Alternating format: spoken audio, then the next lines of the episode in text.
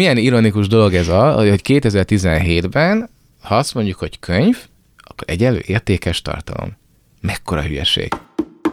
Mondja ezt a digitális jó és rossz születése című, kapaszkodjatok meg, könyv szerzője. Vele beszélgettünk arról, hogy újabb és újabb értelmezések jelentek meg arról, hogy az internet, meg a közösségi média az hogyan teszi tönkre az újságírást. Már ha tönkre teszi egyáltalán, a tömegkommunikáció, a kultúra és a technika történelmi vonatkozásairól épp úgy szó lesz. A hitleri nagy beszéd az azáltal tudott megvalósulni, mint a média jelenlegi helyzetéről. Hogyha én elkezdek csinálni egy blogot, de történetesen nekem nincsen semmilyen újságírói múltam, viszont elkezdek annyi kattintást vonzani, ami már-már láthatóvá válik egy újság számára, akkor bizony beindul a konfliktus. A Szertár Podcast kilencvenhatodik adásának vendége Tófalvi Tamás, de mielőtt neki kezdünk, köszönöm a támogatást azoknak, akik egy havi jelképes összeggel támogatják a podcast készítését a double-u double-u double-u pont patreon pont com per szertár oldalon.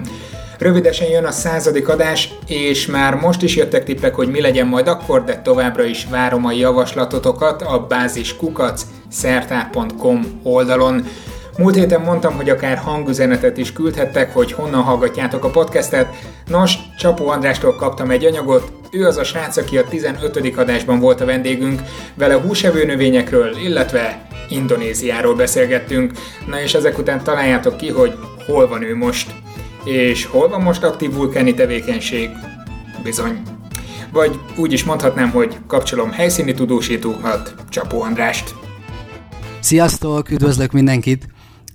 Én jelenleg Denpasarban élek, ez Balinak a legnagyobb városa, a legsűrűbben lakott városa, és körülbelül egy ilyen hát negyven kilométerre van a, a Montagungtól, vagyis az Agung vulkántól, ami, ami most eléggé rakoncátlankodik.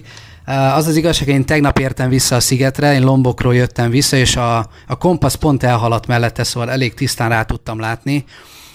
Úgy nézett ki tegnap, hogy, hogy már nem, nem túl nagy felhő jön ki a, a vulkánból, és elég világos színe volt, ami arra utalhat, hogy ez inkább már csak gőz, mint, mint hamufelhő. Én bízok benne, hogy ez, ez egyre csendesedik és így marad, bár soha nem lehet tudni ennél a vulkánnál. Igaziból szeptember óta folyamatosan jönnek a figyelmeztetések, mind a kormány szempontjából, mind pedig földrengések útján. Volt egy-két húzósabb is, még itt Denpasarban is jobban lehetett érezni. Viszont rengeteg embert kitelepítettek, körülbelül egy ilyen százezer ember hagyta el az otthonát, és hát iszonyatos körülmények között élnek sátrakban. Nemrég mi is meglátogattunk egyet, hogy vigyünk adományokat. Igaziból nem lehet tudni, hogy mi fog történni. A reptereket viszont most megnyitották, ez az elmúlt héten zárva volt, viszont most úgy döntöttek, hogy újra megnyitják, turisták jönnek a szigetre, mivel viszonylag a, a főbb turisztikai látványosságok, mondjuk a Beszaki templom és Amaden kívül, azok messze találhatóak a vulkántól, ezért ez zavartalanul, zavartalanul zajlik tovább, de, de, de azért nem mondanám veszélytelennek most a, a szigetre érkezni hosszabb távra. Én mindenféleképpen ajánlanám, hogyha bárki idejön, akkor készüljön védőmaszkkal, és, illetve védőszemüveggel. Ez azért lehet fontos, mert a hamufelhő az rendkívül káros lehet az emberi egészségre. Bízunk benne, hogy ezt, ezt nem kell átélni. Amúgy utoljára ezerkilencszázhatvanháromban tört ki a vulkán, és, és azért azt tudni kell, hogy a Montagung az, az Balinak egy, egy főszent vulkánja, tehát ez iszonyatosan befolyásolja itt az életet, a, a vallást, a kultúrát, de még az építészetet is. És jelenleg rendkívül sok templomnál és oltárnál folynak ceremóniák azért, hogy, hogy elcsendesedjen a vulkán. Most hirtelen így ennyit tudok mondani, bízok benne, hogy jó vége lesz a dolognak. Jók legyetek, sziasztok! Indonéziából hallottátok Csapó Andrást, akinek egyébként érdemes követni a Navigátor című utazós ismeretterjesztő YouTube csatornáját. Na de most vágjunk is bele az e heti adásba. Egy könyv van velem a stúdióban, de ami szerintem még ennél is sokkal fontosabb, hogy a könyvnek a szerzője is itt ül, aki nem más, mint Tófalvi Tamás, és még mielőtt hagyom megszólalni. Ő kultúrakutató és kommunikáció szakember, az önéletrajzából azt is előhaláztam, hogy a bé em e szociológia és kommunikáció tanszékének adjunktusa, még mindig bólogat, az em té á média tudományi kutatócsoportjának a tagja, a magyarországi tartalomszolgáltatás to- tartalomszolgáltatók, nehéz kimondani, egyesületének a főtitkára, még mindig stimmelt, és a március óta nem frissült content blog ö, bloggere. Így van. Na jó, most már köszöntelek, szia! Szia! Köszönöm szépen a meghívást! Persze azt is elmondhatom, hogy egy csomó könyvnek a szerzője vagy, túl a szubkultúrán és vissza, a digitális jó és rossz születése, ennek kapcsán beszélgetünk majd most, illetve társszerzője voltál a Zenei hálózatok című könyvnek. Azt hiszem, nagyon formális volt ez a felvezetés. És nagyon szégyellem magam, hogy nem frissítettem a blogomat, Mátyus, de köszönöm, hogy ezt mondtad, mert, mert uh, fogom. Akár rádióba is elment volna, nem? Ez a, ez a formalitás, igen. Holott itt most egy podcastről beszélgetünk, illetve podcastben beszélgetünk, és ezt azért éreztem nagyon fontosnak megjegyezni, mert hogy ez a viszonylag új könyved augusztusban jelent meg? A könyvhétre jelent meg július-június ja, tájékán nagyjából, igen. A digitális jó és rossz születése, technológia, kultúra és az újságírása a huszonegyedik században, illetve ennek az átalakulása, erről szól az az egész. A Larmaton kiadó gondozásában jelent meg a kötet. A kötet szerzőjével beszélgetek. Mi sarkalt arra, hogy megírd ezt a könyvet? Nagyon triviális így ez az első kérdés, és szerintem számítottál is rá. Igen, így, így van. Volt, volt egy olyan uh, sarkalás, ami minden szerzőnél előbb-utóbb eljön, az a határidő, de hogyha, hogyha komolyan akarok beszélni róla, akkor... akkor... Erre, erre mondta egy volt főnököm, hogyha a határidő nem lenne, soha semmi nem készülne el. Egyébként így van, a határidő a legjobb, legjobb múzsa, tehát hogy a pénz, határidő, mi lehet még jó múzsa egy, egy mű elkészültekor. Az ihlet az a legrosszabb múzsa, mert akkor, akkor ez valamikor áttör, és akkor pont nem tudsz írni, akkor, akkor kész, vége van, amikor meg nem, ugye akkor a hiánya meg pláne nem lehet az. De viccet félretéve igazából nagyjából, nagyjából kétezer-tizenegy kettő körül kezdett el megfogalmazódni bennem, hogy, hogy milyen izgalmas dolog az, hogy... hogy átalakulóban van ez az egész újságírásnak nevezett dolog, akkor egyre, akkoriban is, de előtte is nyilván, ahogy a válság után elkezdett a, a print médiának az üzleti modellje egy picikét megingani, egyre többet kezdtek el beszélni az újságírók arról, meg médiaszakemberek, hogy valami új típusú változás zajlik most az újságírás világában, és akkor, ahogy a, az akkor leg, leggyakrabban még közösségi médiának nevezett dolog elkezdett terjedni, újabb és újabb értelmezések jelentek meg arról, hogy az internet, meg a közösségi média az hogyan teszi tönkre, vagy éppen ez a métej. Métej, így van, vagy hogyan emeli föl éppen az újságírást. És el, először elkezdett érdekelni maga a vita. A micsodát? Az, amit online olvasol, azt a újságírásnak nevezed? Ugye, ugye, azt a szemetet, azt a, azt a szennyet, amit elénk sodor az internet. És... Um, először a puszta érdeklődés volt, ami belevezetett, volt nyilván előtte egy kis háttér, ami előmelegített, hogy dolgoztam újságíróként, médiaszakmai újságíróként is, meg, meg médiakutatóként, leginkább akkoriban még a populáris zenei színterek érdekeltek. És akkor ezzel a háttérrel nagyjából megérkeztem abba, hogy elkezdtem nézegetni ennek a kortárs vitának a különböző álláspontjait arról, mi történik az újságírással.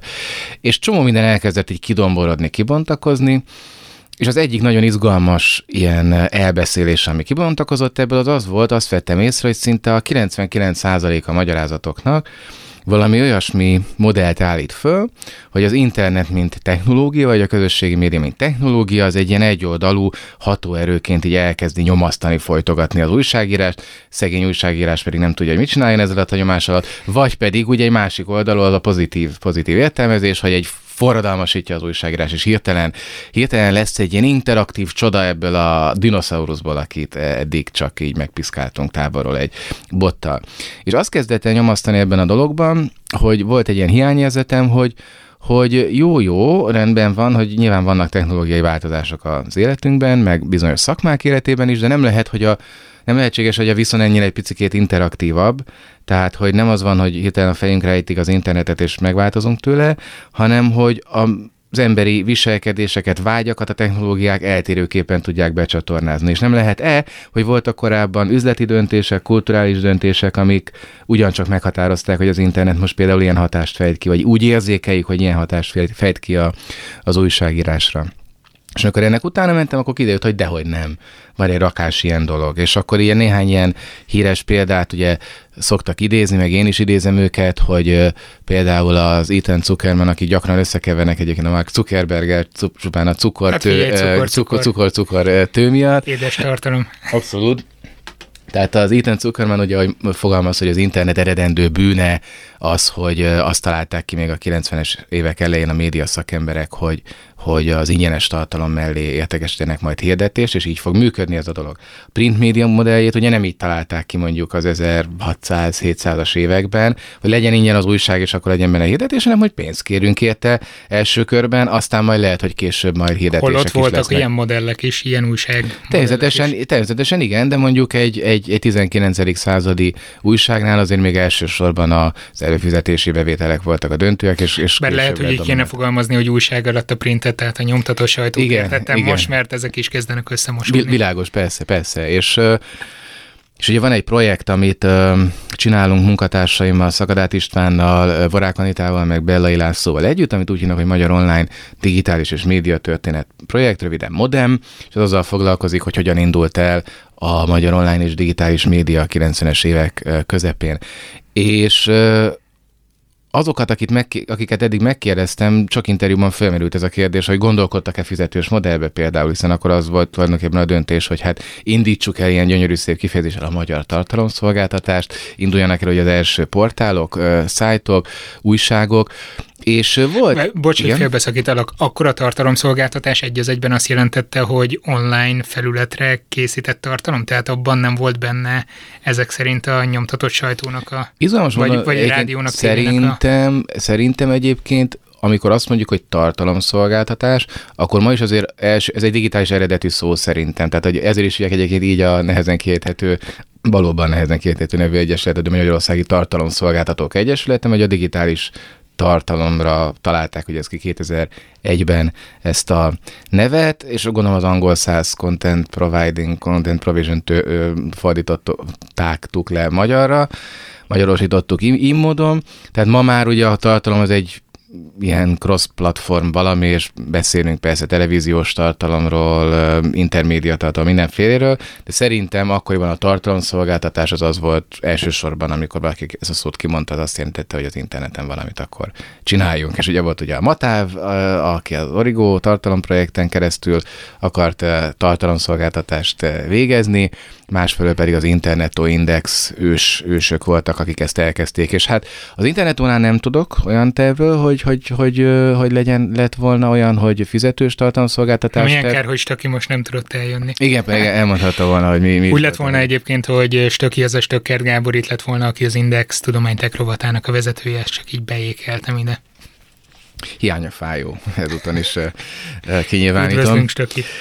És viszont az Origónál voltak, voltak viták arról, hogy, hogy esetleg mi lenne, hogyha ez egy, ez egy, ez egy előfizetős dolog lenne. Aztán végül ez el lett vetve részben azért, és megint csak ugye ezek kulturális biznisz döntések, azért, mert a Matávnak az bevallottan az egyik fő célja az volt a először tartalomprojektnek nevezett, később pedig Origóként elindult uh, uh, hírszolgáltatással, egyebek mellett, hogy, hogy, hogy behúzza az embereket az akkor még frissnek számító internetbe. Tehát, hogy legyen ez ilyen szép szóval mondva, hogy a killer application, hogy az ember meglátja azt, hogy Origo, hú, akkor futok az internetre. Amilyen volt egyébként egy időben az iWiW Magyarországon, ilyen killer application, tehát gyakorlatilag majdnem mindenki, aki...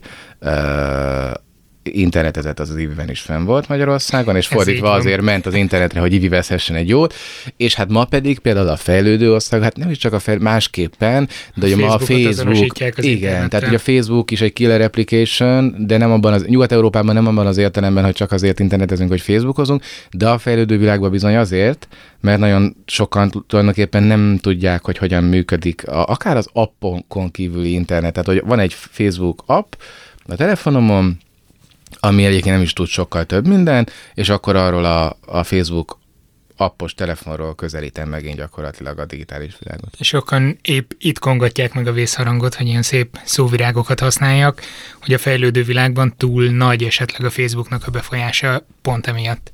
Igen, egyébként szerintem nem csak a fejlődő világban, tehát egy ilyen olyan típusú vészhorong, vé, vészhorong, vészhorong, vé, vész, vé, mit, mit, hogy, hogy mondtam, hát tehát vészhorong kongatás, vagy nem tudom, mindegy, hogy tehát vészhorong kongatásban én is, igen, én, én, is, én is benne vagyok, hogy, hogy én nem hiszek abban egyáltalán, egy technológiának önmagában nem tudom, káros vagy pozitív hatása lenne az emberekre, az a fontos, hogy hogyan használjuk, és bele kell menni a részleteibe, hogy hogy van ez.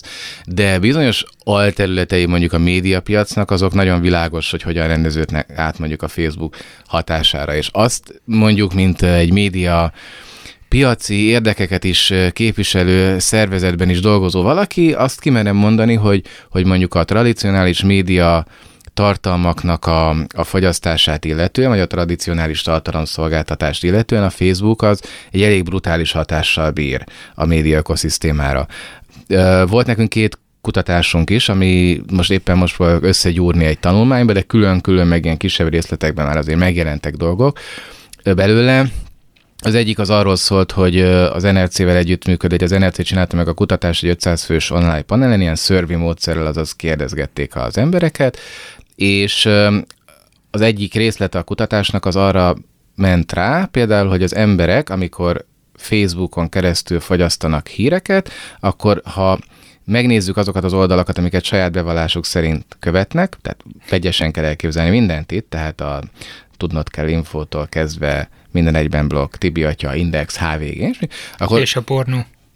Amit, amire nyilván nem kérd, nagyon okosan nem kérdeztek rá, ugye szerintem, mert akkor ugye az a tipikus, az a torzító tényező, amit az ember nem fog bevallani egyszerűen. Akarom mondani, a macskás képek macskás képek, igen. igen. Szoktam is mondani egyébként mindig a diákjaimnak, hogy az, interneten alap, az internetet alapvetően két dolog hajtja, hogy a pornó és a macskás gifek. Tehát ez, ez, ez, ez így van, tehát hogy ez, ez tény. Ugye a Wired magazin még egyszer itt is egy cikket erről, hogy a macskák és az internet, igen, egy igen, hatalmas igen. nagy feature-t, hogy miért, miért a macskák és az internet, nem tudjuk, de, de tény az, hogyha sorba kell rendeznünk az embereknek azt, hogy például milyen tartalmakat, milyen forrásokat gondolnak például szórakoztatónak és hitelesnek, akkor egyrészt a kettő lista között nincs radikális különbség, másrészt pedig hitelesnek olyan, a top tízbe olyan dolgokat raknak be, az Index meg a há vé gé mellé, mint hogy a receptneket pont hú, és mondjuk a Tibi Atya. Ami azért fantasztikus, mert ugye mindig ezt szoktam mondani ironikusan, hogy kilátott már ugye egy kamu muffin receptet, ugye, tehát gondolhatja az ember, hogy na, az biztos milyen hiteles, mert a receptneket mondunk, csak valódi ételek receptjei szerepelnek, és persze egy csomó minden módszertani kérdés. Holott fel... valószínűleg egyébként többnyire nem is készíti el az ember azokat Több... a recepteket. Igen. Most egy másik projekt kapcsán mesélte egy pszichológus, hogy hogy ugye gyakran az a mozgatóerő, hogy megnézzük videón, és kicsit olyan érzésünk van, mintha mi magunk készítettük volna el az adott dolgot, és ki se próbáljuk. Ha főzés pedig kipróbálod, nem pont a főzés barkácsolás kísérletek ilyen Aha. téma kapcsán jött elő, de szerintem ugyanígy kiterjeszthető erre is akár, viszont ha kipróbálod, akkor rá fogsz jönni arra, hogy esetleg nem is úgy működik. Ez nagyon izgalmas egyébként. Úgyhogy el... lehet, hogy vannak álhírek a receptos oldalon. Tényleg van, lenne erre egyébként adat, valós adat, hogy mondjuk esetleg kevesebbet főz valaki otthon, mert helyett lehet videót nézni, na ez, ez érdekelne, hogy, hogy ilyen hatása is van-e. Hát figyelj, eszed a Kínaiból hozott kaját, és közben és közben nézem a főzős videót, jó, jó, ez, ez jó, de annál nagyobb lesz a kontraszt, nem? Akkor a, a kaja finomsága. Vagy ezzel eladható azt. Na, igen, igen, igen. Ugye minden érzékre hatsz, megtömöd a bendődet, ugyanakkor látod a jobbnál jobb kaját. Igen. Uh, Igen, hol hogy hol voltam? Tartottunk, ez volt a kérdés. Igen, hitelesség, igen, hit, hitelesség, hiteles lehet a muffin hitelesség, és hogy, és hogy persze utána elkezdtünk gondolkodni, miután ugye megjöttek ezek a fantasztikus eredmények, hogy, hogy de izgalmas kérdés az, hogy egyébként mennyire eltérően is lehet értelmezni egyébként a hitelesség kérdését, mert ha valaki mondjuk úgy, nem úgy gondolja a hitelességet, mint mondjuk angolul mondjuk a credibility, tehát hogy egy ilyen megbízható, pontos tartalom, hanem úgy gondolja, mint az autenticitás megfelelő, de mit tudom, Majka hiteles, mert mindig azt mondja, amit gondol, önazonos. Akkor ez nem ugyanaz a önazonos, igen. Tehát, hogy ezen utóval kezdtünk el gondolkodni, hogy lehet, hogy egyébként voltak emberek, akik így értelmezték, de ha így értelmezték a kérdőívben is, akkor bizony hírolvasás közben is hasonlóképpen értelmezik. Tehát az ennek a kutatás elemnek, hogy az egyik tanulsága, ami nagyon izgalmas módon tökéletesen egybecseng egy olyan kutatással, amit a velünk egy időben csinálta a Reuters intézet is Oxfordban, hogy, és az ő kutatásuknak azt a címet adták, hogy a Facebookon láttam ezt a hírt, és arról szólt, hogy hogyan halványodnak el a médiabrendek a Facebook feed korában, mert az emberek gyakorlatilag egyetlen egy forrásból kapják a Boardpandát, a Guardian, a cé en en, a Russia Today, tehát bármit, a propaganda, fake news. Is most ezzel a különböző igen. tartalomszolgáltatók. Hát igen, és ez, egy, és, ez egy, és ez viszont egy olyan dolog, amire azt mondanám, hogy az embereknek mindig is hajlamuk volt arra, hogy összekeverjék a híreket. Tehát ez egy nem új dolog, de ez a típusú technológia, hogy egy feedbe jön minden, ez még hajlamosítja is az embereket arra, hogy összekeverik. Tehát erre azt mondanám, hogy ez például egy nem jó mechanizmus, mert, mert, mert amikor én különböző forrásokból tájékozódom, elmegyek akár konkrétan egy egyik helyre, másik helyre az internet, a régi szép időkben beírtam, hogy index pont hu,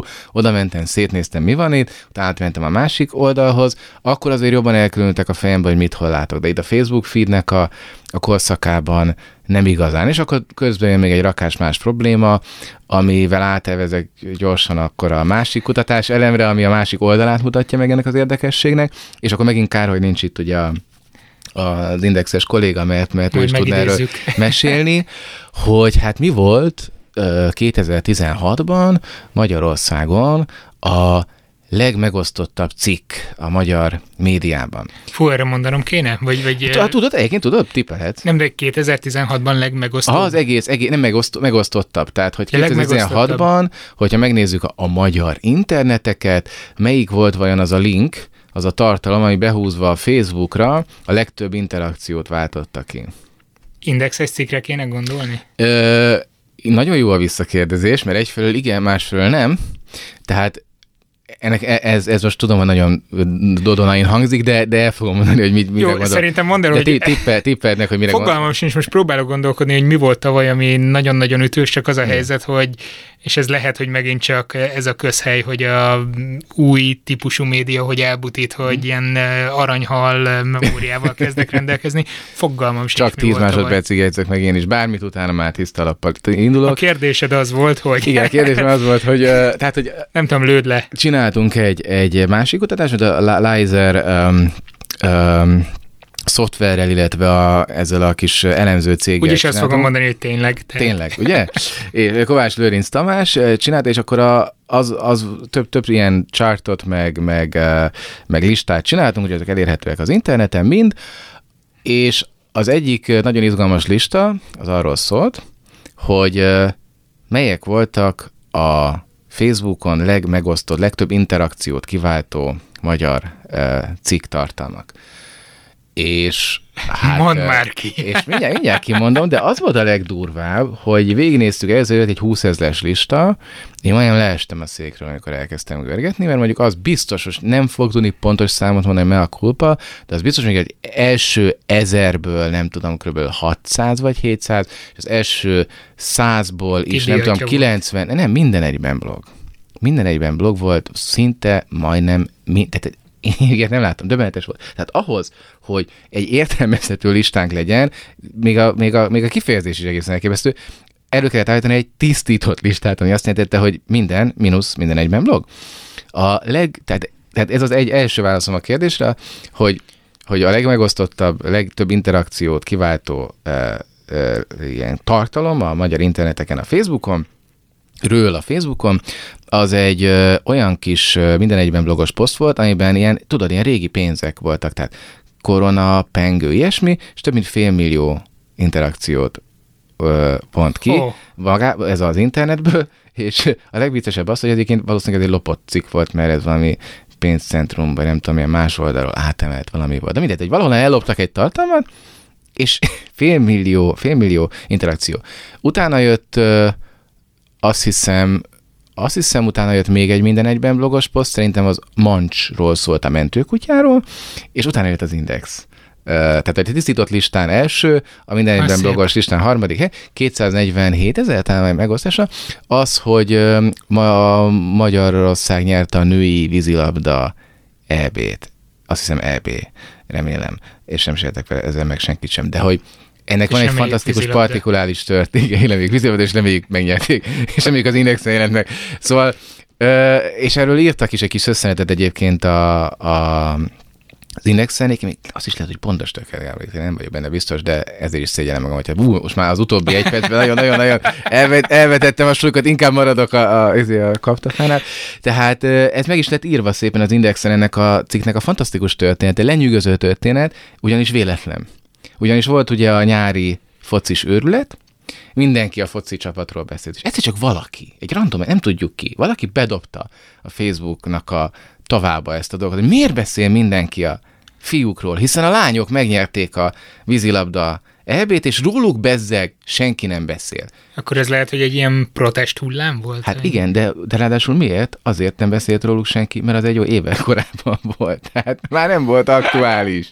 Tehát ez a csodálatos a Facebookban, hogy nem csak teret zavar össze, időt is. Tehát olyan, mint amikor mondjuk a, a Ö, valaki megosztja újból mondjuk, hogy nem tudom, megölték, ha nem tudom, aminek a, a, a valamilyen régi botrányt felidéz, hogy mondjuk nem tudom, megölték a Veszprémnek az egyik játékosát, és valaki rájön, hogy úristen, mi történt, gyilkosság, megosztja, és félrenézzünk egy pillanat, és pillanat alatt több ezeren megosztották, holott ugye ez egy már lefutott hír, ami nem csökkentének a tragédiáját, de hát már nem osztanánk meg, hiszen nem közlünk semmi olyat a másikkal. De még mielőtt valaki csak idáig hallgatná meg ezt a beszélgetést, nehogy az maradjon benne, hogy azért, mert a gaz internet tönkretett minket, és megmételjezi a lelkünket, és belülről kezdünk üszkösödni ezáltal. Nem, nem, egyértelműen, hogyha egy, egy, egy szókapcsolattal kellene elmondanom, hogy mi ez, és hogyan lehetne ezzel ellen közben, ez digitális írástudás egyértelműen, tehát az, hogy Hogy, hogy arra kéne figyelnünk, hogy, hogy lássuk, hogy mi az, amit csinálunk az interneten, és egyébként szerintem ez egy elég fontos közoktatási, állami, és még lehetne sorolni milyen feladat, hogy, hogy az embereket oktatni, tanítani arra, hogy az internetes tájékozódási kultúrában hogyan lehetnének alaposabbak, sikeresebbek. Ha nem tudom, még egy gyorsan megemlítetek egy másik projektet. Hát nem tudom, vagy nem reg- tudom, hogy belefér-e. Egy mellé, mellékszálon szeretném azt megjegyezni, aztán lehet, hogy erre is visszatérünk.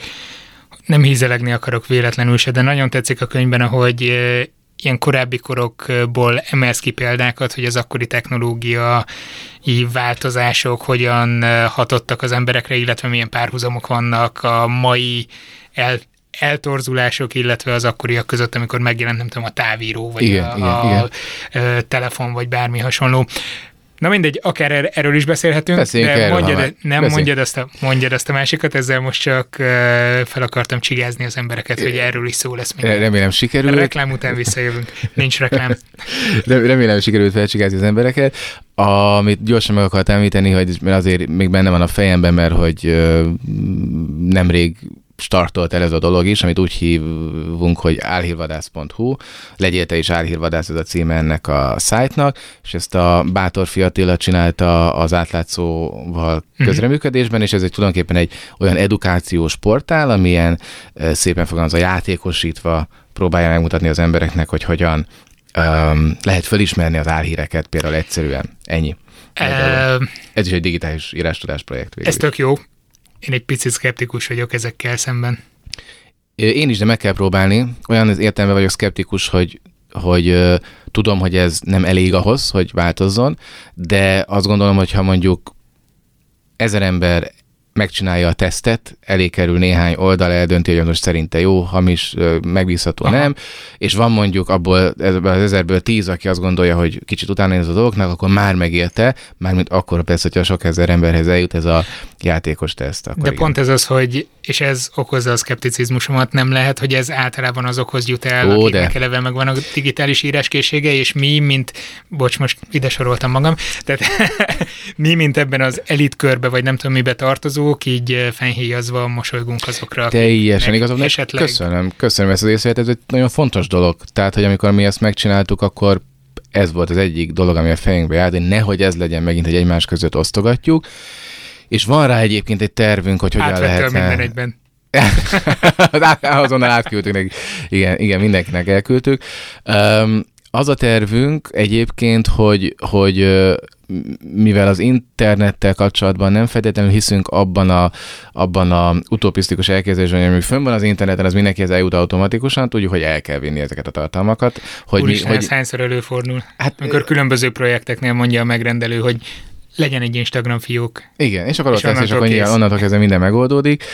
Tehát el szeretnénk ezt vinni konkrétan például iskolákba. Tehát szeretnénk mm-hmm. azt, hogy, hogy leülni tanárokkal, elsősorban magyar tanárokkal, akik mondjuk humántárgyakat oktatnak, és be tudják valahogy építeni a saját kurikulumokba, és megmondani nekik azt, hogy nagyon örülnénk, hogyha találnánk egy módot arra, hogy, hogy együttműködjünk, magyarán mi egyrészt odaadjuk nekik a, a, magát a tartalmat, nyilván nem kell, mert ott van ingyenesen az interneten bárki számára elérhetően, háttéranyagokkal, meg minden, de szívesen elmondjuk, hogy hogy hogyan, milyen elképzeléseink vannak arra, hogy szerintünk hogyan lehet használni, és nyilván ők meg jobban tudják, ez a szakmájuk, hogy nap mint nap adnak át tudást egy másik generációnak. Ők is tudják, hogy hogyan kell, és valamilyen módon egy, egy, egy megoldást ki lehet szerintem erre találni, hogy elvigyük azokhoz, például a fiatalokhoz, akik szerintünk tudnak, tudnának belőle profitálni, hogyha játszanának picit ezen a teszten.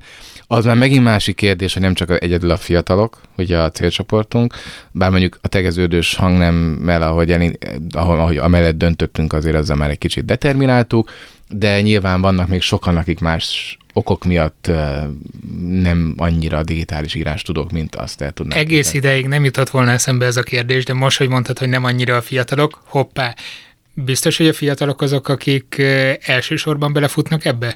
Nem az van, hogy az idősebb generáció, vagy bármi miatt internethez kevésbé hozzájutó generáció, vagy, vagy ö, csoport az, aki inkább úgy gondolja, hogy nem megbízható, vagy hajlamos arra, hogy De, de absz- abszolút, a... abszolút, tehát ugye erről, erről Hanula Zsolt írt ugye csodálatos cikk sorozatot ugye az Indexre, hogy, hogy öm, azt hiszem, valami esmi volt a cím az egyik cikknek, hogy nem a, nem a fiatalokat kell félteni az internettől, hanem a nyugdíjasokat. Nyilván ez egy picit torzít, mert nem mindegy, hogy, hogy milyen nyugdíjasról beszélünk, tehát nyilván vannak olyan nyugdíjasok, akik uh, uh, nyugalmazott webfejlesztők, és akkor nyilván nem, nem, nem erről van szó, és nyilván nem, tehát nem, nyilván nem egy ilyen ageism dologról van itt szó, hanem, hanem egy olyan uh, típusú demográfiai csoportról, akik uh, egy olyan nagyon egyszerűen használható kapunk keresztül, mint a Facebook, belépnek az eddig ö, ö, digitális írás, többek között digitális írás tudatlanság miatt nem használt internetre, és alapvetően nem ismerik annak működését, de már nagyon intenzíven használják azt. És mindig ez,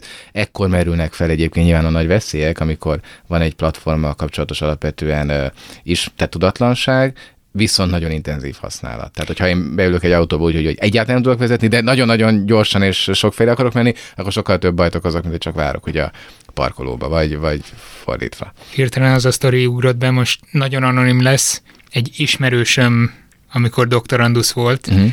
az ismerősömnek a laborjában, ismerős. nagyon távoli ismerősöm, épp csak hallottam, volt egy idős prof, szegény azóta meghalt az ismerősöm laborjában is, és ő vetette fel egyszer, hogy nem is érti, hogy Pfizer-től szokott kapni e-maileket, és nem is érti, hogy ők honnan tudják, hogy neki bizonyos típusú problémái vannak. Ez biztos vannak. Egy fejfájás csillapító volt ez a, ez, a, ez a termék. De ezen nagyon jót röhögtünk akkor. Igen, hát... Röhögtek az ismerőseim. Igen, hát ez, ez, ez teljesen érthető, de hát nyilván, hogy túl azon, hogy nyilván persze tényleg, tényleg nem akarom, hogy még a, a vád árnyéka is esetleg bárkire rávetődesen, hogy ez mindez azért hangzik el, mert hogy az ember így kacag esetleg az idősebb internetezőkön, nem erről van szó nyilvánvalóan, tényleg arról van szó, hogy nagyon sok idős ember azáltal, hogy nagyon intenzíven használja a Facebookot, de nem tudja, hogy pontosan hogyan működik, elképesztő veszélyeknek teszi ki magát. Tehát amikor belájkolgat mindenféle olyan oldalt, ahol a rákgyógyítás, nem tudom, hét titkos módjáról beszélnek, rájuk próbálnak sózni termékeket, ezek szörnyű dolgok valójában, tehát ezek, ezek tényleg igazi veszélyek, és ezeket viszont, jó lenne kifejezni. Viszont itt közben az jutott eszembe, és most nem akarok semmilyen közéleti témára után, utalni ezáltal, de például, ha nagyapámékat megnézem, rendszeresen hivatkoznak arra, hogy ez így van, mert a rádióban vagy a tévében mondták. És most már valószínűleg a tévénél meg a rádiónál sincs meg az a típusú kontroll, ami mondjuk harminc évvel ezelőtt megvolt. Ez egy azért izgalmas kérdés, mert azt gondoltam, hogy úgy fogod folytatni, hogy de hát hiszen az interneten olvastam, tehát, tehát ez igaz, mert hogy most már ez is lassan egy, egy, ilyen, egy ilyen mondat de... lesz. Akkor inkább úgy, úgy kötöm össze ezt, amit te mondtál, meg azt, amit én felvetettem, hogy itt van párhuzam, tehát ugyanaz a folyamat játszódik le? Én azt mondom, hogy igen, és, és hogyha már akkor, ha megengeded, akkor én fűzöm vissza ahhoz, amit az előbb elkezdtél fonalat, hogy Füzöges. a régi, régi, régi techn- média technológiák azok hogyan uh, generáltak nagyon hasonló konfliktusokat, mint, a, mint mondjuk az internet ma. Hogy uh, mindig van valamiféle összefüggés abban, hogy a az emberek mennyire gondolják igaznak, hitelesnek azt a dolgot, amit hallanak, vagy olvasnak, vagy látnak, annak függvényében, hogy az honnan érkezik. Tehát, hogy egy új technológia, egy régi technológia. Kit, mit gondolnak, hogy kik vannak a mögött a technológia mögött, és így tovább. És miért volt az, hogy mondjuk harminc-negyven évvel ezelőtt simán lehetett ilyet mondani, hogy bemondta a tévé. Tehát ez úgy van. Hát ennek több oka van, ugye egyrészt, főleg Magyarországon ugye a, ez a tévés piac ugye nem volt egy különösebben fragmentált valami, tehát volt nagyon sokáig ugye egy, utána kettő, utána meg még néhány év. Hétfőnként eh, nem volt adás. Igen, hétfőnként még reggelén nem volt adás. Ilyet vetíteni. Tehát hogy, tehát, hogy lehetett tudni azt, hogy, hogy van egy olyan média típus, ami egyfelől monopól, másfelől pedig monopól helyzetben van, másfelől pedig, amik ott ö, kijönnek tartalmak, ugye még akkor is, hogyha az állampárti eredet vagy háttér miatt ugye még valaki esetleg fenntartásokkal is közölt, ami onnan kijött, de azért tudtuk azt, hogy elképesztő mennyiségű szűrőn keresztül megy az a, az a dolog.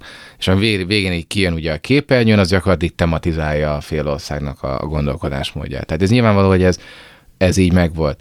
Lehetett-e akkor ezt a műsort például valamilyen módon hamisítani? Tehát elő, előtte egy kamut, tehát gyakorlatilag nem lehetett, hiszen nem volt platform, amiben beletegye az ember, tehát egy alternatív tévés doboz ugye nem volt, nem, nem lehetett hova kapcsolni, tehát nem, lehet ezt, nem lehetett ezt a technológiailag sem, tartalmilag sem megoldani.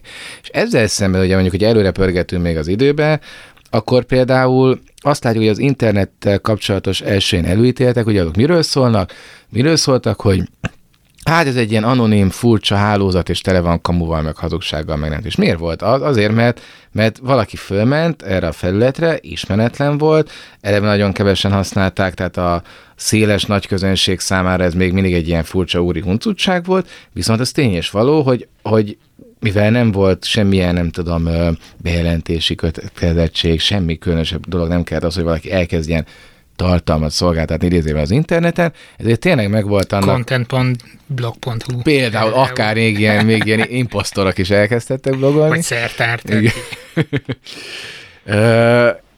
tehát, tehát igazából nem volt meg az a típusú ilyen, ilyen hogy mondják ezt, ilyen... Ilyen, ilyen, ilyen monitoring, nem tudom, felügyeleti feeling az emberek része, hogy most én, és látom, hogy honnan jön valójában ez a tartalom is. És nagyon érdekes, hogy az interneten úgy kezdett ugye egy ilyen bevett média felületté válni, hogy egyrészt elkezdtek egyre többen hozzáférni ehhez, tehát sokak számára már az újdonság ereje, mint ilyen társadalmi tényező az egyrészt már kifogyott, mert már nem, nem, nem volt új semmilyen szempontból, ez a társadalmi, társadalmi a sulását tekintve ilyen szépen mondva. Másfelől pedig ugye azt is láttuk, hogy ha mondjuk x éven keresztül folyamatosan jelen van mondjuk egy médiamárka, látom, hogy van impresszuma, szerkesztősége, ugyanazok az emberek akár már arcképpel ellátva közlik a címeket, akkor ez már szintén elveszti azt a jellegét is, hogy ez nem egy ilyen ellenőrizhető tartalom, gyakorlatilag ugyanúgy működik ma már egy internetes uh, folyarat, mint egy print folyarat, vagy mint egy tévé, vagy egy rádió, ugyanazok a szerkesztőségi transzparenciák vannak gyakorlatilag, mint bármilyen más uh, platformon. Az ironikus pedig az, és itt be is fejezem a nagy speech-et. Ja, ne, nem azért intettem, hogy, csak hogy erre viszont technológiailag viszont tök jól lehet imitálni még mindig. Tehát az az érdekes, hogy nem, nem nincs még meg az a, nem is lesz valószínűleg az a korlát, ami a tévénél van, hogy ahhoz, hogy egy, egyáltalán egy tévéadást reprodukáljál, hát iszonyú, iszonyú technológiai eszcágra van szükség, meg minden, ahhoz, hogy ugye pedig egy websájtot úgy nézzen ki, mintha egy hírszájt lenne, nagyon könnyű, és hogyha valaki ilyenre pakol fel kamu tartalmakat, akkor még mindig elképesztően könnyen tud hasítani, de pont azért, mert az emberek az internetre is úgy néznek, hogy alapból biztos oké az, ami ott van. Viszont ha itt időben eltoljuk az eseményeket, és visszaemlékszel, uh-huh. hogy mi volt régen a tévében, nemrég futottam bele abba, egy ismerősömmel vitatkoztam azon, hogy ez megtörtént, vagy nem történt meg. Megvan az a lottóhúzás, ugye, hogy hatos, jaj, bocsánat, helyesbítek, kilences, nem így hangzik el nyilván az eredetben. Rémlik ez a városi legenda, de nem tudom, hogy ez megtörtént. Megtörtént? Ez így volt? Szentül állítottam, hogy megtörtént. Aha. Emlékeztem a lottóhúzásra, mert hogy a neten láttam valamikor, igen, igen, igen. mert hogy felkerült a netre ez a korábbi tévéadás. Uh-huh. Bennem volt, hogy évekkel ezelőtt én ezt láttam, uh-huh. és most utólag újra rákerestem. Annyira kamun megrendezett jelenet volt még az internet hőskorából, nem tudom, hogy milyen kamerával vették fel annak idején.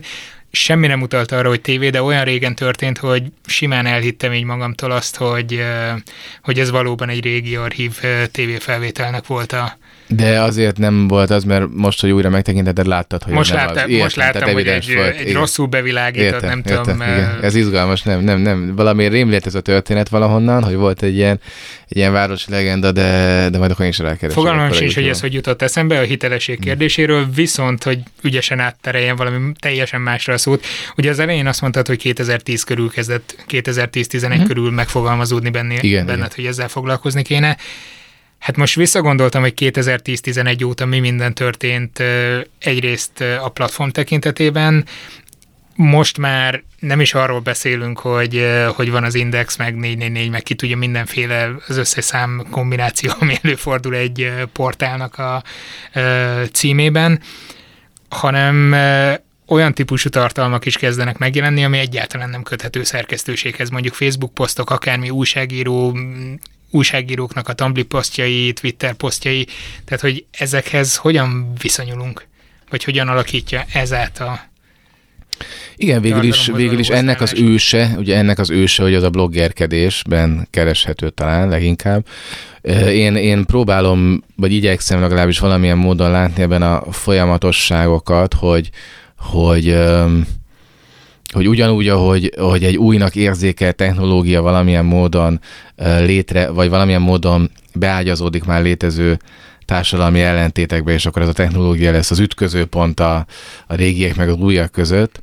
Ugyanúgy azt gondolom, hogy vannak ilyen, vannak ilyen viselkedések is, akár mint mondjuk a médiaszolgáltatás, vagy, vagy újságírás például, amelyekben egy hasonló konfliktusok merülnek fel azért évről évre, Akár, akár sok évre visszamenőleg is, és hát ez, hogy most akkor valaki elkezd beszélni, hát mi, mi, ez, mi ez tulajdonképpen a legjobban lecsupaszítva ez a dolog, ugye ez egy ilyen gyönyörű kommunikációs szakszó, hogy ez egy ilyen one too many kommunikáció, tehát egy ember elkezd sok emberhez beszélni, és kérdés az, hogy akik körülötte vannak, azok azt mondják erre, hogy oké, okay, vagy valamilyen módon elkezdenek különböző negatív vagy pozitív értékeket hozzárakni. Ez, ez jó, szuper, hogy ezt csinálod, nem jó, hogy ezt csinálod, miért nem jó, hogy ezt csinálod? Mert te valójában nem beszélhetnél erről. Miért, hogy van képed neked erről szakérteni, amikor te nem értesz hozzá, és akkor ugye el lehet kezdeni. Bármely komment szekciónak az első három. Így van, így van. Első, első, ugye, meg hát az ikonikus szarjon sünt, és akkor utána még jöhet a többi. De hogy abszolút, és, és ez nagyon izgalmas. Vigyázz ezekkel a kijelentésekkel, mert lehet, hogy ez lesz az adás címe. Jó, jó, ezt vállalom, hogy a szarjon sünt az, az majdnem, tehát sok órán előkerül, mert ugye az a magyar internetes hát ilyen tartalomszabályozás meg, meg jognak az egyik leggyönyörűbb esete, ugye, de még ezen Strasbourgig eljutott, és annyira megnéztem volna egyébként a strasbourgi legfelsőbb bírák arcát, amikor a szarjon sünt angol, angolosított verzióját olvassák. Az a baj, hogy nem, nem emlékszem, direkt megnéztem, és elfelejtettem, hogy hogyan volt pontosan a műfordítás angolra a szarjon sűnnek. Na mindegy, tehát, hogy, hogy, hogy edződtek azok a bírák, láttak sok kommentet már, de szerintem azért ez az annyira kreatív, hogy ez, ez, már, ez már valami. Na mindegy, szóval, hogy, hogy ez egy mindig nagyon izgalmas kérdés, hogy amikor valaki, valaki valakinek egy technológia lehetővé teszi. Ez olyan jó, amikor integetek a mikrofonra, hogy oda beszélj, hirtelen majd lesz egy ilyen nagy pík, de mondja nyugodtan. Igen, akkor gyorsan, gyorsan fel, felhangosítom magamat azzal, hogy most így pánikszörön belebeszélek. Tehát, tehát ez egy nagyon izgalmas dolog, ugye, hogy, hogy mikor kötődik ez össze például egy technológiával, mert van aki, van, aki, van, aki nem feltétlenül úgy él el egy közönséghez hirtelen önállóan, hogy egy új technológiát használ, van, aki pedig igen. És hirtelen eszembe jut, mert ez még így nem került elő interjúkba, de most, de most annyira spontán jutott ez eszembe, hogy muszáj elmondanom, hogy, hogy szerettem is azt Figyelj, a, meg se szólalok, szerettem is azt a filmet, az a Király beszéde című film. Majd szólj, ha kikapcsoljam a... Jó, jó, jó. Majd én le, lekapcsolom a lámpát, meg minden. A Király beszéde című film, nem tudom, láttad egy, egyébként. Igen. Na és hogy... hogy... Nem tetszett. Ezt nem tetszett? Nekem, nem. nekem tetszett, majd az, hogy borzalmas vitat, volt. Vit, vitatkoznék, vertem, hogy vitatkoznék veled erről, de, de az, hogy már mindent elfelejtettem ebből a filmből, csak egy maradt meg bennem, hogy ez méltatlanul, méltatlanul elfeledett vonatkozásának a filmnek, hogy valójában ez egy ilyen kommunikációtörténeti esettanulmány, hiszen az arról szól az a film, hmm. ugye, hogy a király egy olyan dolgot kezd el használni, ami korábban nem volt egy jellemző ö, módja a kommunikáció, ez a hangosítás ugyanis. Jó, így átértelmezve. Ugye, ugye mennyire más, tehát valami. Egy edukációs, tehát hogy igazából ez egy ilyen, egy ilyen médiatörténeti valami, a hangosítás nagyon sok szempontból érdekes, hogy mikor jelent meg ugye a kommunikáció történetében, mikor vált az lehetővé, hát hiszen egy csomó minden ezáltal vált lehetővé, a tömegrendezvények, ugye a propagandának egy műfaja, az összes, nem tudom, hitleri nagy beszéd az azáltal tudott megvalósulni, hogy betereltek olyan tömegeket arénákba, amikor nem volt lehetséges, úgyhogy egyetlen egy karizmatikus vezető intézze hozzájuk a speech-et, és ugye aki nem volt jó ebben a médiumban, ennek esélye sem volt, tehát hogy ez volt a, ugye a mediatizált politikának gyakorlatilag, hát nem tudom, talán a második felvonás, ugye, mert az első ugye a rádió volt, a rádióban kellett valamilyen módon meggyőzőnek hangzani, és az, akinek elakadt a hangja, fátyolos volt, stb. Hát az nem tudott sokat csinálni, aki pedig egy stadionban nem tudott megszólalni, az sem. Ugyanúgy, úgy, hát erről esettanulmányok ezrei vannak, aki a tévében nem nézett ki, hol amerikai elnökválasztásokon kicsit izzadt, vagy stb. Két vége. Tehát, hogy... Majd, ha kimegyünk a stúdióból, itt mindenféle ilyen rádiótörténeti uh-huh. érdekességek vannak kirakva a falon, majd olvasd el az egyiket, azt megmutatom. Sőt, lehet, hogy ide be is vágom, majd felolvasom nektek, hogy Jó, hogy szól. Ez arról szól, hogy amikor az első rádióadást elindították, akkor ki akarták próbálni, hogy egy nő hogy hangzik a rádióban. És eszméletlenül vicces, szerintem. Mi mérnökök egy egészen modern, egycsöves, visszacsatolt Audion vevő mellett izgatottan lestük az adást, és rángattuk egymást lelkesülten. Hallod, milyen jó? Valamelyikünknek az a zseniális ötlete támadt, ki kellene próbálni, milyen a női hang. A következő pillanatban hárman is rohantunk Mancika, az állomás gépíró kisasszonya után. Nagy diadallal cipeltük a mikrofón elé, és szegény, mikor meglátta a fekete drapériával bevont kis stúdiónkat, elhaló hangon kezeit felemelve suttogta. Jaj, mérnök úr, mi lesz velem? Úgy dobog a szívem. Ez akkor még ilyen gender, gender történeti vonatkozásra is vannak, igen. Szóval, szóval ez egy érdekes kérdés mindenképpen, és de visszakanyarodva a te kérdésedre, ugye egy kicsit elkalandoztam ezzel a király beszédével, ugye az az érdekes dolog, hogy, hogy, hogy ki miben nyilatkozhat meg legitim módon. És... Megint elkanyarodok egy picikét, mert ez, ez mé- média, média független. Ne anderezünk itt végig a média történet síkságain. Ez teljesen, teljesen kortárs magyar, uh, magyar kritika történet lesz.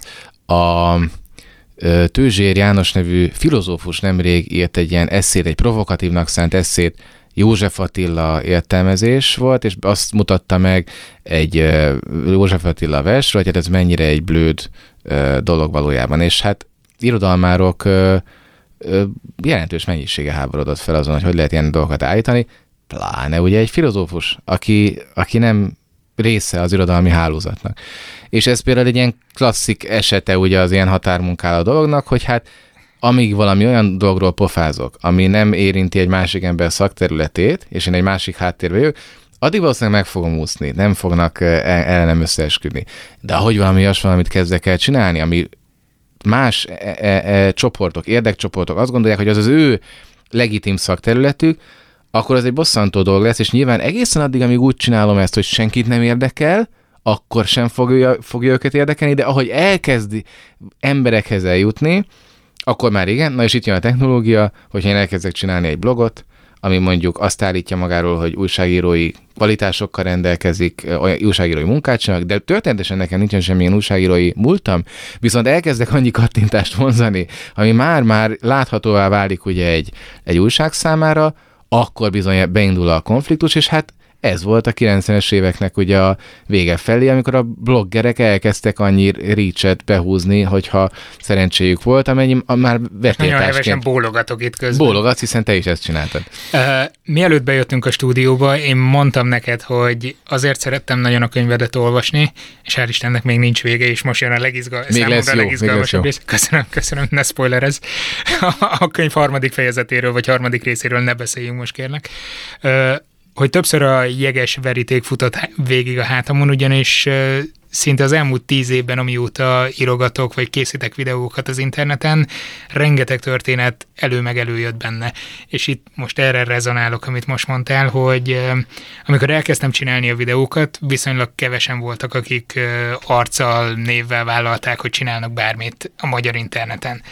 És egy csomószor szóba jött, hogy akkor ezt hogyan lehetne becsatornázni különböző, akkor már régi módinak tekintett, nem tudom, Index vagy, vagy bármilyen portálra, illetve egy produkciós cég keresett meg, hogy mi lenne, ha ennek mintájára valami tévé műsort próbálnánk.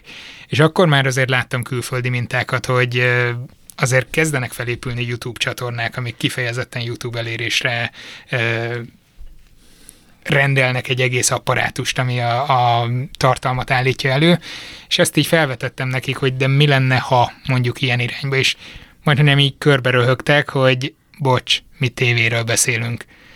Aztán, mert, mert hogy mi az a, mi az a YouTube. Aha. Ugyanígy szponzorációs megbeszélések szóba jöttek, és mondtam, hogy bocs, itt van ez a videóm, akkor százezres elérés, ez akkora számnak számított, hogy húha, kereskedelmi tévék bizonyos műsoraival össze lehetett vetni, mondjuk össze lehetett volna vetni egy-egy ilyen videónak az elérését, és mondták, hogy jó, de az tévé. Egyébként, amit mondod, az valami izgalmas dolog sok szempontból, mert hogy, hogy egy időben, és megkockáztatom még egy picit, talán most is, van egy ilyen, egy ilyen professzionalizációs folyamat, ami így néz ki, hogy valaki elkezd valamit az interneten, és egy idő múlva valamilyen ilyen tradicionális vagy hagyományos médiavállalatba tagozódik be. Tehát tök sokan vannak, akik... Mm-hmm. És ez egy, ez egy érdekes dolog, mert ez részben azt is mutatja egyébként, hogy, hogy milyen izgalmas, hogy ez egy sokszor egy ilyen, egy ilyen idéző, sokszor, sokszoros idézőjelben, tehát amatőr tanulási folyamatnak a végeredménye, valaki saját maga elkezd valamit csinálni, és akkor a legacy media ugye elismeri, hogy akkor ez olyan, ami neki is kell, és akkor megveszi. Egy rakásra én ember tudok mondani itthon is, meg külföldön is, aki ugye elkezdett valamit önállóan, és akkor végül megtalálta a helyét egy újságban, újságíróként, vagy videósként. És hát meg azt se felejtsük el, ugye, hogy talán már ez lassan, lehet, hogy a nézettség felől kezd megváltozni.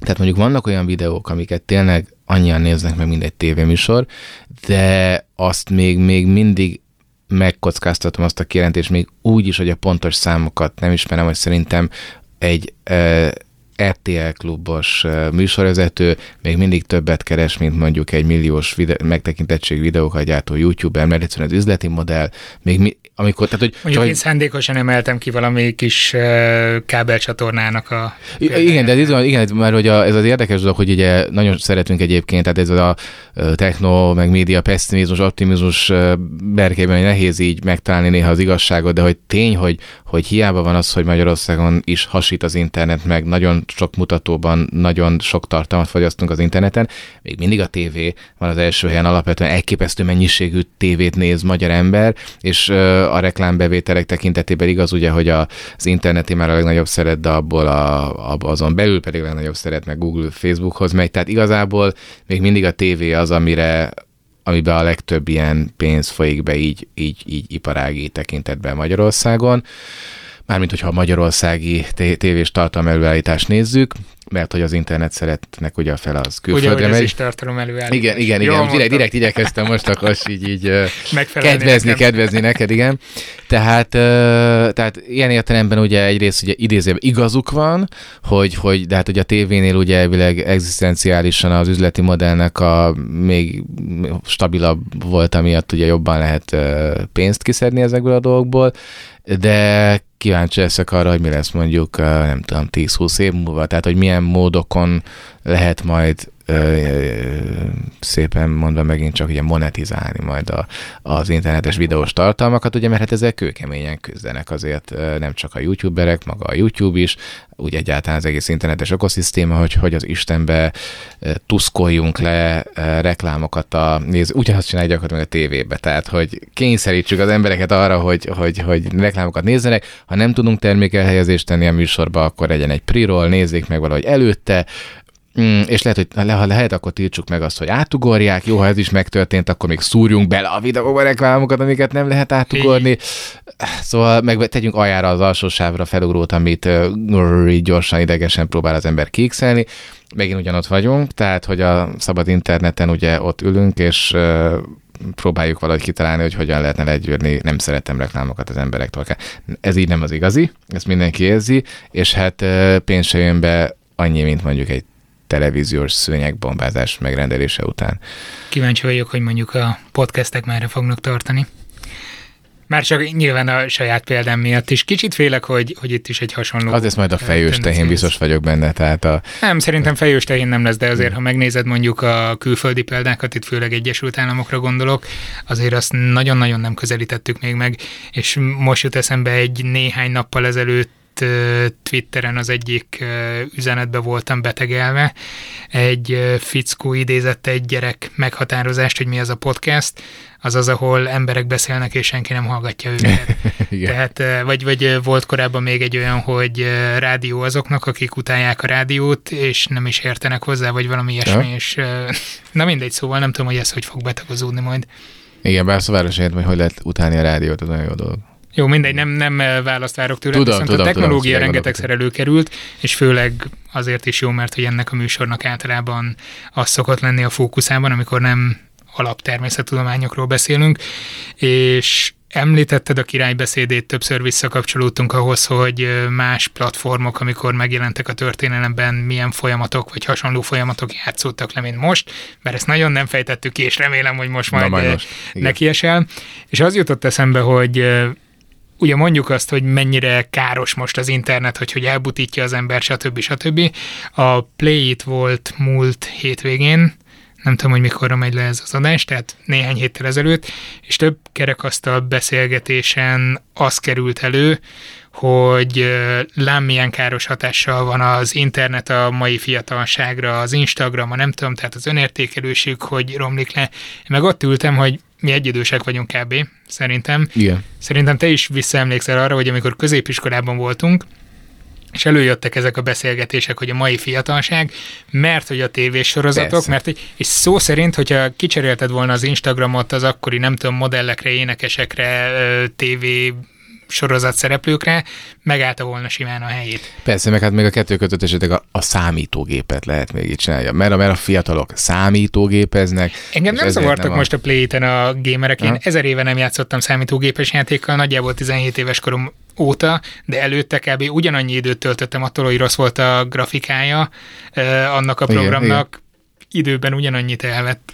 Igen, én erre mindig azt szoktam mondani, hogy amit én csináltam a gimnáziumi korai éveim alatt ifjúként, um, uh, Instagram pörgetés és Facebookozás hiány, az az ablakon való kibámulás volt masszívan. Tehát ez, ez volt az én, az én Facebookon, és senki nem mondta, hogy az ablakon való kibámulás az, az eltorzítja a lelkemet. Szóval, hogy, hogy, tehát, hogy elképzelhető szenárió volt az egy, egy rosszabbul sikerült, vagy unalmasabbra sikerült gimnázium óra közben, hogy annyira kétségbejtőnek tűnt a helyzet, hogy még a, a tűzfalnak a bámulása is egy jó alternatívának számított. Ez lehetett akkor is levelezni, vagy nem tudom, még ilyen print. Igen, igen, igen. Print levelezés volt. Igen, tehát, hogy, hogy, hogy nyilván, nyilván mindig vannak olyan magatartásformák, amik a generációk közötti felfogásbeli különbségből adódóan, hogy elítélendőnek számítanak idősebbek vagy fiatalabbak részéről, és hát ha már ugye előkerült a határmunkálatok, ez egy nagyon izgalmas ilyen hasonló ilyen jelenség, hogy amikor nem tudom, morális pánikok képződnek például, akkor nem arról van szó, hogy, hogy a technológia az, ami ugye valójában megalkotja ezeket a dolgokat, hanem léteznek már eleve társadalmi csoportok, akik valamilyen módon feszültségben vannak egymással. Ugye a, a hát mióta tart ez nagyjából, most ilyen próbálok valami olyasmit mondani, még védhető és nem hülyeség, mert nem vagyok ugye ifjúságszociológus sem, ifjúságtörténész. De hogy, hogy jössz te ahhoz, hogy ebből jövök el? Hogy a második világháború után, jó, mondjuk ez mondjuk hatvanas évektől kezdve van ugye ez a...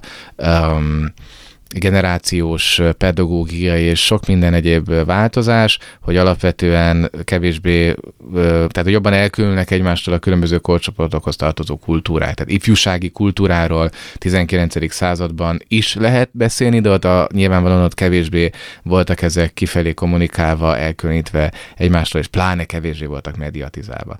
Tehát, hogy ezek a ezek a dolgok, ezek így léteznek a huszadik század második felében, és az a kérdés, hogy mi az, ami egy olyan tárgyként, határtárgyként megjelenik, ami, amivel, aminek kapcsán könnyű beszélni erről. Tehát, hogy a, ezek a mai fiatalok, ugye ez a mondat, ez gyakorlatilag minden évben felmerül, mindig mások a fiatalok, és mindig mások mondják, de milyen jó, hogy lehet mondani azt, hogy bezzeg a mobiltelefon. És miért mondják ezt? Azért mondják ezt, mert idegen viselkedésforma az mondjuk egy mai hetvenvalahány éves ö, ö, ember részéről, hogy lát valakit, aki mondjuk a telefon képernyőjébe bámulva megy az utcán. kétezer-negyvenkettőben lehet, hogy pont fordítva lesz, lehet, hogy a mai fiatalok később bácsiként nézegetik, és azt fogják rá mondani az akkor valamilyen módon, valamilyen technológiát használó fiatalok, hogy nézzétek ezeket az öregeket, hogy bámulnak a telefon képernyőjében, ezek a dinoszauruszok. Mert hogy az én ózsdi lesz. Azt ö, osztják meg egymásra a telefonon, hogy ezek a mai fiatalok igen, azt a bizonyos igen, igen, igen, igen, igen, és azok meg a telefonon ide csetelnek egymás között, hogy nézd már megint azt a gondolatátvitelt. Szóval nem tudom, vagy valami, vagy valami, tehát most egy ilyen sci-fi, sci-fi közhelyet próbáltam itt elpuffogtatni, de, de azt gondolom, hogy ezek, ezekről a technológiákról nagyon-nagyon ritkán lehet tényleg empirikusan bebizonyítani, hogy valamit konkrétan, valami károsat csinálnak velünk. Tehát nyilván az, az egy káros dolog, persze, ha valaki például soha nem csinál semmi más, csak csetelget. De ez ugyanolyan furcsa lenne, hogyha soha semmi más nem csinálna, csak papírcetlikre írogatna üzeneteket, és így tovább. De nem a médium miatt lesz furcsa, hanem a cselekvés miatt, hogy miért kell csak ezzel foglalkozni. A...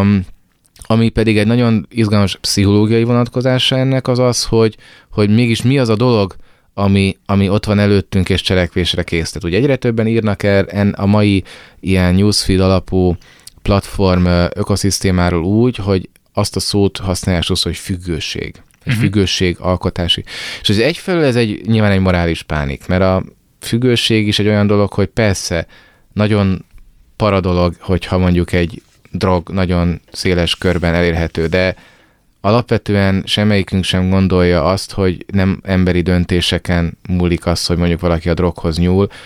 Azt is tudjuk, hogy mondjuk, ha olyan környéken nagy a droghasználat, hogy munkanélküliség van, szegénység van, elszigeteltség, elmaradottság, akkor, akkor ezek az emberek valamilyen módon kétségbeesésükben fogják ezeket a dolgokat csinálni, de nem azzal oldjuk meg a helyzetet, például, hogyha delegalizáljuk az összes dolgot ott, és rendőröket küldünk rájuk, mert akkor megkeresik a fekete piacot, és tízszer annyiért fogják megvenni mm-hmm. azt a dolgot. Tehát, hogy ez így van valahogy a telefonnal is, tehát, hogy, hogy, hogy ezt le lehetne tiltani, meg stb., de nem lehet, mert nekünk van erre egy elképesztő vágyunk, hogy ezt csináljuk, és a telefonban az az elképesztő ö, trükkös dolog, hogy ö, olyan egy picikét, mint ugye egy ilyen süti az asztalon, amit úgy nem kéne megenni, hogy ott van. Tehát biztos te is a YouTube-on vannak nagyon szórakoztató videók, nagyon komoly kísérletekről nagyon szórakoztató videók, ugye ez az, hogy oda tesznek mondjuk egy, és nagyon finom sütit egy kisgyerek, kisgyerek elé. Gratifikáció. Igen, igen, igen, igen, igen. Hogy leteszik, hogy na, ha ezt most nem eszed meg egy percig, akkor kapsz még egyet, és azok az arckifejezések, a kínlódások, mint a gyerekek lejátszanak, tehát hogy nem akarják látni, tehát elássák magukat a pulcsiukba, lebújnak az asztal alá, ne legyen ott a süti, csak ne, és van, aki pedig az utolsó másodpercben ráveti magát a sütire, és megeszi, mert nem bírja tovább. Sokkal könnyebb kibírni úgy, hogy, hogy nincs ott a süti. Tehát, hogy ez, ez nem a telefonról szól, ez bármiről szól. A... Én mondjuk ezért nem hordom magammal a telefonomat egy csomószor, tehát lemegyek hát... a kutyával sétálni, akkor inkább otthon hagyom. Minek? Figyelj, ez, ez, a, ez, a, arról szól, figyelj, ez a következő korszak. A Dobó Mátyás, aki Doranszki néven ö, ö, blogol, meg, meg twittel már egy jó ideje média, nagyon kedvelem a dolgait. Ő például az utóbbi időben bemutatta, hogy hogyan alakított át a telefonját, hogy a lehető legkevesebb függőségkeltő feature legyen benne. És szerintem ilyen... végignézhetjük az enyémet is. Igen, de fogadjunk, hogy az övé durvább, mert én itt még nem láttam, tehát már, tehát hogy nagyon tetszik ez a kezdeményezés, nem, hogy buta, meddig... buta telefonja van? Nem, nem, okostelefon, de mindent leírtott róla, és egy fekete, fekete, ki tudja, de nem valószínű, de, de hogy egy teljesen fekete képernyő, amin nincsenek push notifikációk, semmi, hanem gyakorlatilag ő maga hozzáfér, amikor akar a, nem tudom, a Messengerhez vagy a... Hát figyelj, a Facebook app nekem sincsen fenn. Ha most például megnéztem, mert a telefonszámon igen. nem hiszem, hogy megvolt, vagy nem tudom, megnéztem, hogy nem írtál-e ott esetleg, hogy aha. esetleg késel, vagy valami, de ehhez nekem manuálisan be kellett lépnem, meg kellett nyitnom. Ö, olyan... Ö, olyan formátumban kellett megnyitni, hogy weblapként nyissa meg, ne pedig ilyen appként, tehát hogy nekem ez erőfeszítés kell tennem, hogy egy Facebook üzenetet elolvasok. Én, én is elkezdtem ezt csinálni, én egy, eddig úgy csináltam én is, hogy nem töltöttem le az appot, és csak webes alkalmazásban néztem a Facebookot, és igyekeztem nem oda menni, mérsékelt sikerrel. A, a gond az, hogy... hogy, a, hogy, a, hogy ez ilyen terápiás csoport. Még terápiás, mindjárt megosztjuk egymással az ilyen Facebook tanítási, de hogy, de hogy azt akarom mondani, hogy ezt az ember felismeri, onnantól kezdve már nem lehet a technológiát okolni. Tehát egyszerűen itt van egy dolog, amit, amit okosan kell az embernek a saját igényeit. Tehát igazából, a, ha így magunkban nézzünk, meg mi nagyon kevés olyan ember van, aki, ezt, aki úgy üti el mondjuk fél napját a Facebookon, hogy nem tudja, hogy igazából nem kéne. Tehát, hogy Én, én ebben legalábbis én ebben hiszek, vagy abban, hogy aki viszont nem tudja, az meg ugyanúgy nem tudta a tévénél, ugyanúgy nem tudta, amikor elütötte, nem tudom, virágszaglásással, meg almaevéssel az idejét, tehát hogy nem, nem azért van, mert hogy itt van velünk ez a mobil uh, telefónia, vagy mobil technológia. Ugyanakkor ezzel lehet, hogy nehezebb, mint mondjuk a virágszagolással. Tehát a virá- virágok azért véges Végesek, végesek a virágok, az ellenben agyad... a newsfeed. Igen. Igen. Hát figyelj, az agyad végül is arra evolválódott, hogy infót próbálj meg beszedni. Tehát ez most olyan, mint a, nem tudom, tényleg, mint az ópium. Tehát, hogy oh, itt is info, ott is info, igen, ott is igen, info, úgyhogy jön, jön, jön, csak... Tényleg, hát mindenki ezt csinálja valahol, tehát ugye az egyik ilyen nagyon forró kutatási téma most ugye a, a média kutatás világában az algoritmusoké, tehát, hogy hogyan próbálja meg a legtöbb platform elérni azt, hogy valamilyen ilyen végtelen tartalom mezőt terítsen az ember elé, ami lehetőleg, hogyha egy módon van rá, akkor, akkor ne álljunk meg sohasem ennek a, ennek a fogyasztásában. Tehát itt, itt, itt bejön az a másik szempont, hogy itt nekem, mint, mint tartalomfogyasztónak, tisztelt tartalomfogyasztónak kell, kell nemet mondanom, hogy, hogy köszönöm, akkor most, most én akkor nem fogom ezt a tartalmat már e, befogadni, ugyanakkor pedig, pedig az is egy nagyon fontos dolog szerintem, hogy ez nem jelenti feltétlenül azt, hogy minden, amit okostelefonon keresztül fogadunk be, akár a newsfeeden keresztül, az ne lehetne akár még értékes is. Számomra az ilyen, leg, ilyen ironikusabb és szintén ilyen régi új technológiáról szóló elbeszélésekbe élő dolog, hogy biztos megvan neked is, hogy Hogy, hogy van egy ilyen részben társadalmi mozgalom most, részben pedig ilyen kampányok, hogy olvass te is uh-huh. könyvet. És én milyen... milyen, milyen... Fúj, fúj, de rossz reklám. Olvassátok a Digitális Jó és Rossz Születése című könyvet. Erre akartam igazából kifutni, de most, hogy lelőtted. Tehát hogy, tehát, hogy milyen ironikus dolog ez a, hogy kétezer-tizenhétben, ha azt mondjuk, hogy könyv, akkor egyelő érdek, értékes tartalom. Mekkora hülyeség. Tehát, hogy ez nem így van. Tehát, hogy tudok neked mutatni, bemegyek egy könyvesboltba, hát nyilván, tehát most csak az, arra akarom kifutatni, hogy mennyire az értékpiramis csúcsán áll a saját munkásság, de nem, de te valójában, valójában azt akarom csak ezzel mondani, hogy most, és itt is lehetne visszamenni ugye a történelembe, hogyha visszatekerünk ötszáz évet, akkor, akkor a könyv abszolút nem az intellektuális, meg az írás sem legelején, nem az intellektuális magaslatoknak a példája volt, hanem épp ellenkezőleg, ugye hát miért kell leírni valamit, amit, amit meg is lehet jegyezni, és el is lehet mondani, ahogy leírunk valamit, akkor elsekélyesedik a gondolkodásmódunk, ugye volt az első morális pánik az írással kapcsolatban, utána jött a nyomtatással kapcsolatban, hogy most az egyedi ugye kézzel írt kódexekhez képest ez egy milyen minőségromlás, hogy valójában csak így másolgatjuk a mindenféle példányokat, elsilányosodik ez a, silányodik ez az de egész. De most már írni se írsz, csak retweeteled. Erről van szó, erről van szó. Tehát egyre silányodunk, ez az egyik dolog, de a másik, hogy, hogy, hogy oda, oda jutottunk ugye fél évezred alatt, hogy, hogy egy bizonyos ilyen tizenkilencedik századi, huszadik század eleji ilyen média média közeg felfogásban, miszerint a könyv az alapvetően súlyos, érdekes, értékes, a magas kultúrát átörökítő médium, ez így megmaradt neki ez az imázsa, hiszen hát én, én nem, megint csak nem tudok, nincsen egy katalógusom, hogy bekatalogizáltam mondjuk, hogy megjelenik minden könyv Magyarországon, és akkor rakok mellé egy egyest, hogyha ez egy magas kulturális tartalom, és rakok egy X-et, hogyha ez egy rettenetesen sekély, de most senki nem gondolná, hogy, hogy u ef o titkok négy című könyv például, ez egy olyan olvasmány lenne, hogy egy könyv, amit hogyha te leülsz, és ahelyett, hogy retweetelgetsz, azt olvasod, akkor te a szellemed azáltal épül és nemesedik. Ezt senki nem gondolja, ugye? De tudod, milyen vicces, hogy amikor előveszem a könyvolvasómat, többnyire e-könyveket olvasok, hogy hányszor megkapom azt, hogy jó, de az... Az nem az igazi. Valami, igen. Az nem az igazi. Igen, igen, Tehát oké, okay, értem én, igen. hogy a papírszaga meg minden, meg, megvan annak is a romantikája, meg a praktikuma az e-könyvolvasónak, de hát ugyanazt a könyvet olvasom konkrétan elektronikus formában, mint amit papír alapon, tehát... Igen. Lenyűgöző, tehát engem az, hogy nyűgöz le, mert, mert, mert ez van. Tehát, hogy máig van az, hogy közéleti személyiségek mondják, hogy olvas, és a legjobb, leg, leg, tehát véletlenül sem ért, legyek félretető, ez egy nyilvánvalóan legjobb szándékkal uh, történnek ezek a uh, kampányok és felhívások, és egyébként miért ne olvasson mindenki sokat? Tehát én azt se tartom feltétlenül kárhoztathatónak, hogyha valaki iszonyú sok ponyvát, vagy akár hülyeséget olvas, hát olvassanak az emberek.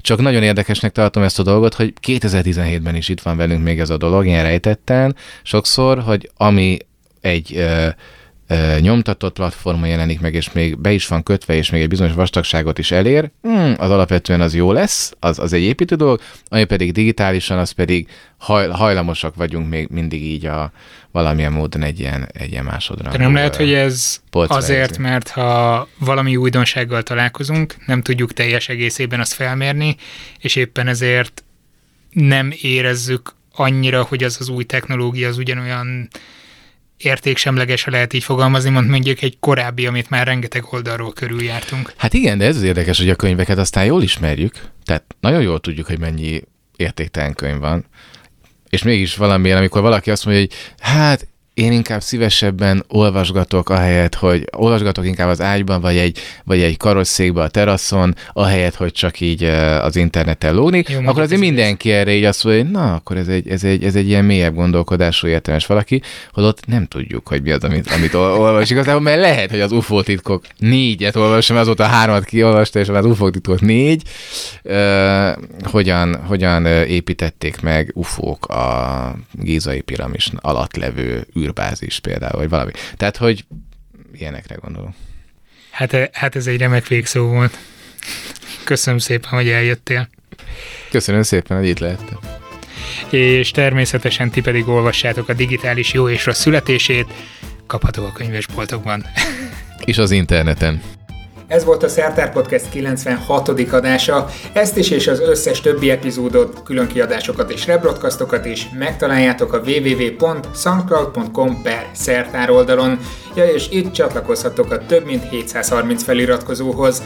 De ha a kedvenc podcast alkalmazásotokon iratkoztok fel a Szertárra, akkor automatikusan kapjátok majd az újabb és újabb adásokat, persze az app beállításaitól függően. A műsorokat jelenleg önerőből készítem hétről hétre, úgyhogy ha szeretnétek hozzájárulni, akkor a Patreon vagy patreon pont com per Szertár oldalon tehetitek meg. Köszönöm a támogatást! Akár anyagilag teszitek, akár úgy, hogy értékelitek vagy megosztjátok azokat az adásokat, amelyeket érdekesnek találtatok. Ezzel egyébként nagyon sokat tudtok segíteni a terjesztésben. Kövessétek a Szertárt Facebookon, de Twitteren és Instagramon is megtaláltok er bé el cé nyolcvanegy néven, úgyhogy találkozzunk akár ott is. Ha észrevételetek, témajavaslatotok van, akkor a báziskukac pont szertár pont com címen írhatjátok meg. Legyen szép hetetek, sziasztok!